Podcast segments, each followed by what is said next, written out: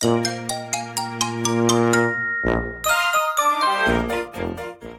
とすみおの Survival Life in Canada 皆さんこんにちは。生とすみおのサバイバルライフ in カナダです。バンクーバーに住むすみおと、シアトルに住むさえが北米でうまく生き抜く方法をシェアするラジオです。皆さん、こんこんにちは。こんにちはどうですか？もう12月ですよね。これ放送するときも12月中旬くらい？やば。早えー早い。いやブラックフライデー行きました？なんかお買い物しました？いっぱい買いましたよ。私のスキンケア一式からみんなのクリスマスプレゼントまで。おー。全部。普段買うもの買うのいいですよね。基礎化粧品みたいなやつとか。そう。どうせね、同じ金額使うんだったら、同じもの買うんだったら安い方がいいですよね。本当それです。ねそれにしか使ってないもん逆に。いや、わかります。あと、クリスマスギフトの恐怖ですよね。そう。もうこっちすごいですよね。こっちすごいです。一人一人に買うから、選ぶのも大変だし、クリスマス前後とかに、あ、違う、クリスマス直前か、買おうとすると、モールは混んでるわ、高いわで、もうで、みんな早めに買おうってなってね。そう。でなんかこのあごめんなさいでブラックフライデーで買う人がねそうそうそうそう。多いんですよねうんしかもなんか誰に何がいいかって考えるのもあのエネルギーいるしうん。買って包むっていう作業もあってで持っていくって言って喜んでもらえるかなって思うとかいろいろ大変なんですよね。私ね、ギフトラッピングがすっごい好きなんですよ。え？一生包んでたい。え？そう。聞いた。一生包んでたいんですよ、私。もう誰とも、うん、口を聞かずに、ただずっとラッピングしてたい。な、な、なんでそれ そう、でもまあ、最高じゃないですか。年に一回ぐらいしかやらないじゃないですか。これクリスマスの時が一番ラッピング、一度に何個もする感じで、それがなんか誰かのお誕生日とかっていう時にしますよね。そうですね。えで、え日本だと買ったらお店でラッピングしてくれるじゃないですか。だから、ね日本でラッピングする機会ってあんまないと思うんですけど、昔からなんかラッピングが好きで、へえ。今度頼んでいいですか？こっちに来て、そう。もうね、な、もうなんならサンタクロースに雇ってほしい。もうマジラッピングしますよ。本当に？うまいかどうかは別ですけど、ひたすらラッピングしてたいんですよ。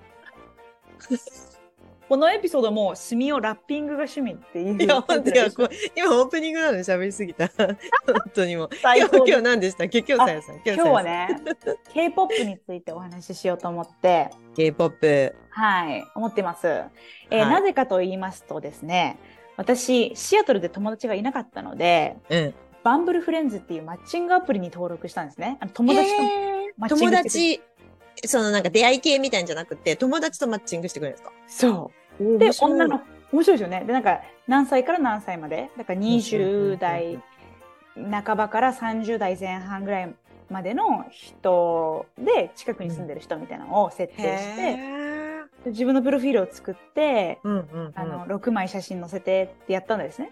うん。そしたら、なんか、食のためだったら、オレゴン、オレゴン州にも行くし、バンクーバーにも運転しますみたいな、もう、うんうんうん。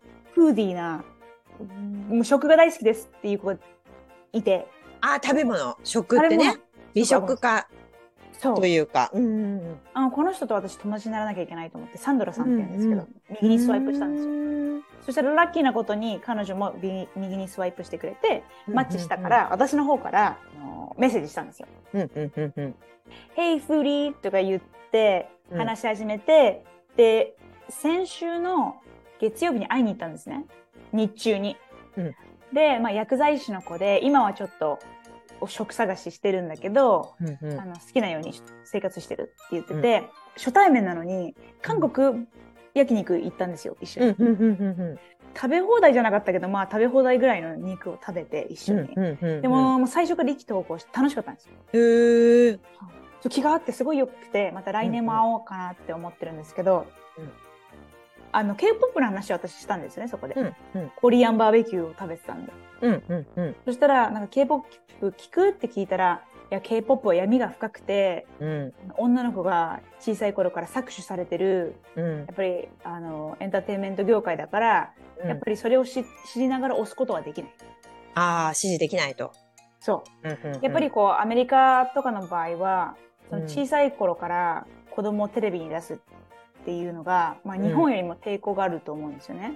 で私的には、アイドル文化、日本のアイドル文化も結構知ってるから、アイドル好きですもんね、さ。あ、そうそうごめんなさい、そう。うんうん前置き。アイドル好き私、アイドルが大好きなんですよね。うんうん私が好きな理由っていうのが、その頑張る子を見るのが好きなんですよね。うんうんうんで自分も頑張ろうと思えるから。うんうんうんなんだけど、その K-POP とか J-POP って、J-POP とかだと小学6年生ぐらいから、うんうんえっ、と、25歳ぐらいまでが、うんこう、アイドルができる、あの、年齢なんですよ。まあ、ちょっとうんうんうん6年生とかはあれかな。中学2、3年生でデビューして、20代の半ばまでがマックスみたいな。うんで、韓国だと、やっぱ小さい頃からずっとトレーニングしてきて、ラッキーな人は14歳、15歳ぐらいでデビューできて、うんうんうんで、20の後半ぐらいまで、まあ、契約が続けばみたいな感じなんですよね。うんうんうんうんうんで、私それを知ってるから、そういう子たちって、こう、夢を追いかけて小さい頃から努力してきて、学校とかもあまり気にしないで、学歴とかも気にしないで、うんそこにもう一本で頑張る。うんで、ラッキーな人がデビューできる。で、そこにまあうんうんうん感動物語があって、うんどんどんどんどん磨かれていって、うん韓国の場合はもう最初から完璧ですけどね。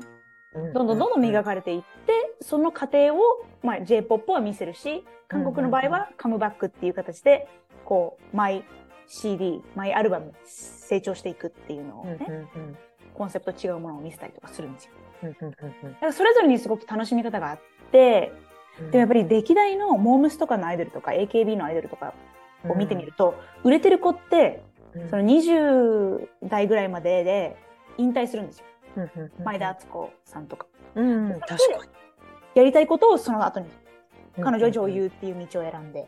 うんだから、そのアイドルっていうのが将来のやりたいことの、えっ、と、幅を広げるっていう意味ではすごくいいと思うんですね。うん小さい頃からずっと業界にいて、慣れて、やりたいことを後でやる。で、お金も結構稼げる。普通のね、あのうん学生やってるよりは稼げるから、またいろんな道が開ける。学力の面ではわからないんですけど、うん他の面でね。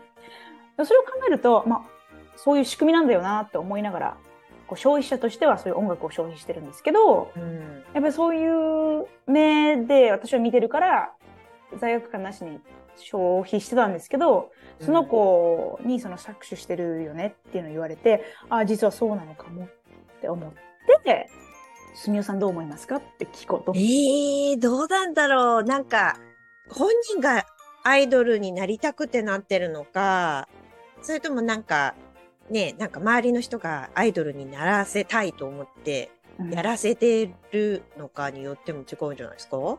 まあでも、ちっちゃい頃って憧れみたいなのはみんなあると思うんですよ。うんそう。なんかね、なんか最初に見るのがそういう、こう、今だったら SNS かもしれないけど、私の世代とかだったらテレビだから、テレビに出て、なんかキラキラしてるってなったら、やっぱり歌手とかアイドルとか、女優さんとか、そういう人たち見て、ああ、なんか華やかな世界でいいなっていう、その表面的なものしか見えないですよね。その、その下のね、その苦労とか、で、ええその競争社会とかそういうのは、その視聴者にはあんまりわからないから、うんそのキラキラしたところだけ見て、あ、いいな、なりたいなって思う子多いですよね。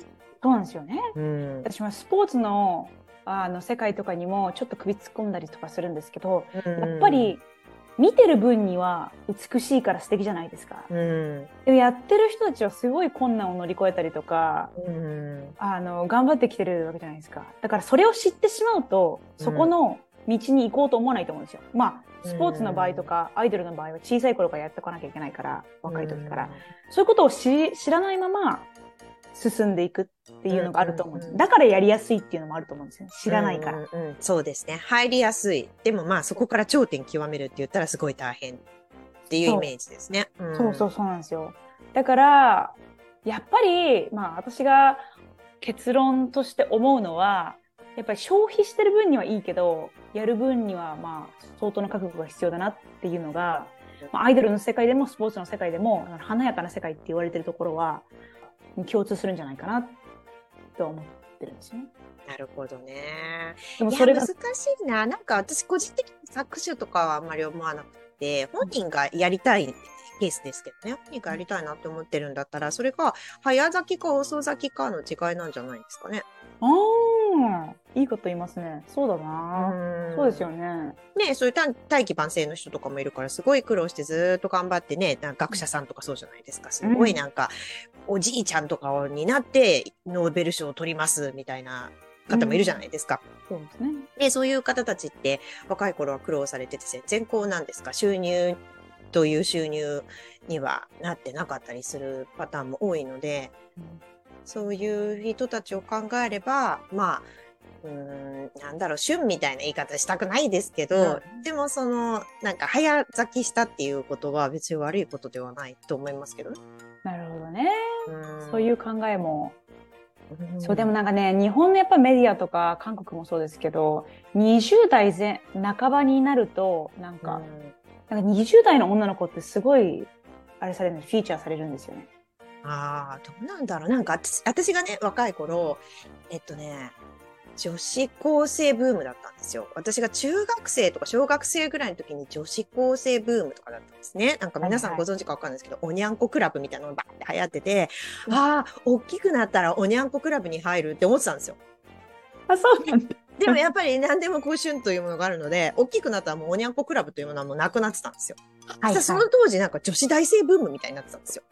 ほうほうほうなんで、あ、そっか、まだダメか。じゃあ自分が女子大生になったら、あの、旬が来るぞと思って。うん。そしたら女子大生になったら、今度は中学生ブームみたいになってるんですよ。モームスみたいなの流行ったりとかして。あ、そうなの？だからもう一生旬がないっていう時代を生きてきたんですよ。そうなんだ。え、面白い。でもやっぱそれってやっぱりあれですよね。広告とか、まあメディアとか。そうそう。流行りとかそっちですよ。そう。うんだから流行がどこにあるかとか、あとはその、あの、まあ、搾取っていう風に感じる人たちがいるっていうことは、多分周りの大人が搾取っぽいことしてるのよろしくないと思うんですよね。う。だから搾取されるとかされたとかっていうその被害者加害者みたいな立ち位置になっちゃうと思うけどでもその子たちはね本当に真剣に自分の夢を追って頑張ってやってきてでやっぱデビューするとか売れるとかってすごいすごいことじゃないですか。すごいですよねだ。から素直に喜びたいと思うんですよね。そうですね。一緒に喜んであげたい。うんでやっぱ才能とかそういうので評価されたいって思ってると思うんですけどそれが、うんあああの子たちは若いからだとか、うんなんか今そういう年齢がブームだからだとか言われたら悲しくないですか？悲しい、すごい悲しい。うんいや、でもまあ、頑張る人を応援し続けたいなとは思います。ねそうですよね。何歳であっても。ね自分の子供とかも応援しちゃうんだろうな。なんか、なんかアスリートにならないって分かってても応援しちゃうんだろうな。ね私もだって K-POP とか全然わかんないですけど、やっぱりニュージーンズとか見てると、あかわいそうって思いますよ。ニュージーンズ大好きなの。全員可愛い。なんですかあれ。みんな可愛い。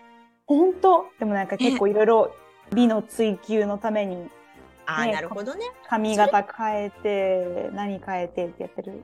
そういうのも低年齢化してるから、やっぱりね、よしあしじゃないですけど、それは、うん、まあ、ねでもコンセプトにあって売れるってなるとやっぱそこまでしなきゃいけないんだろうなって今の。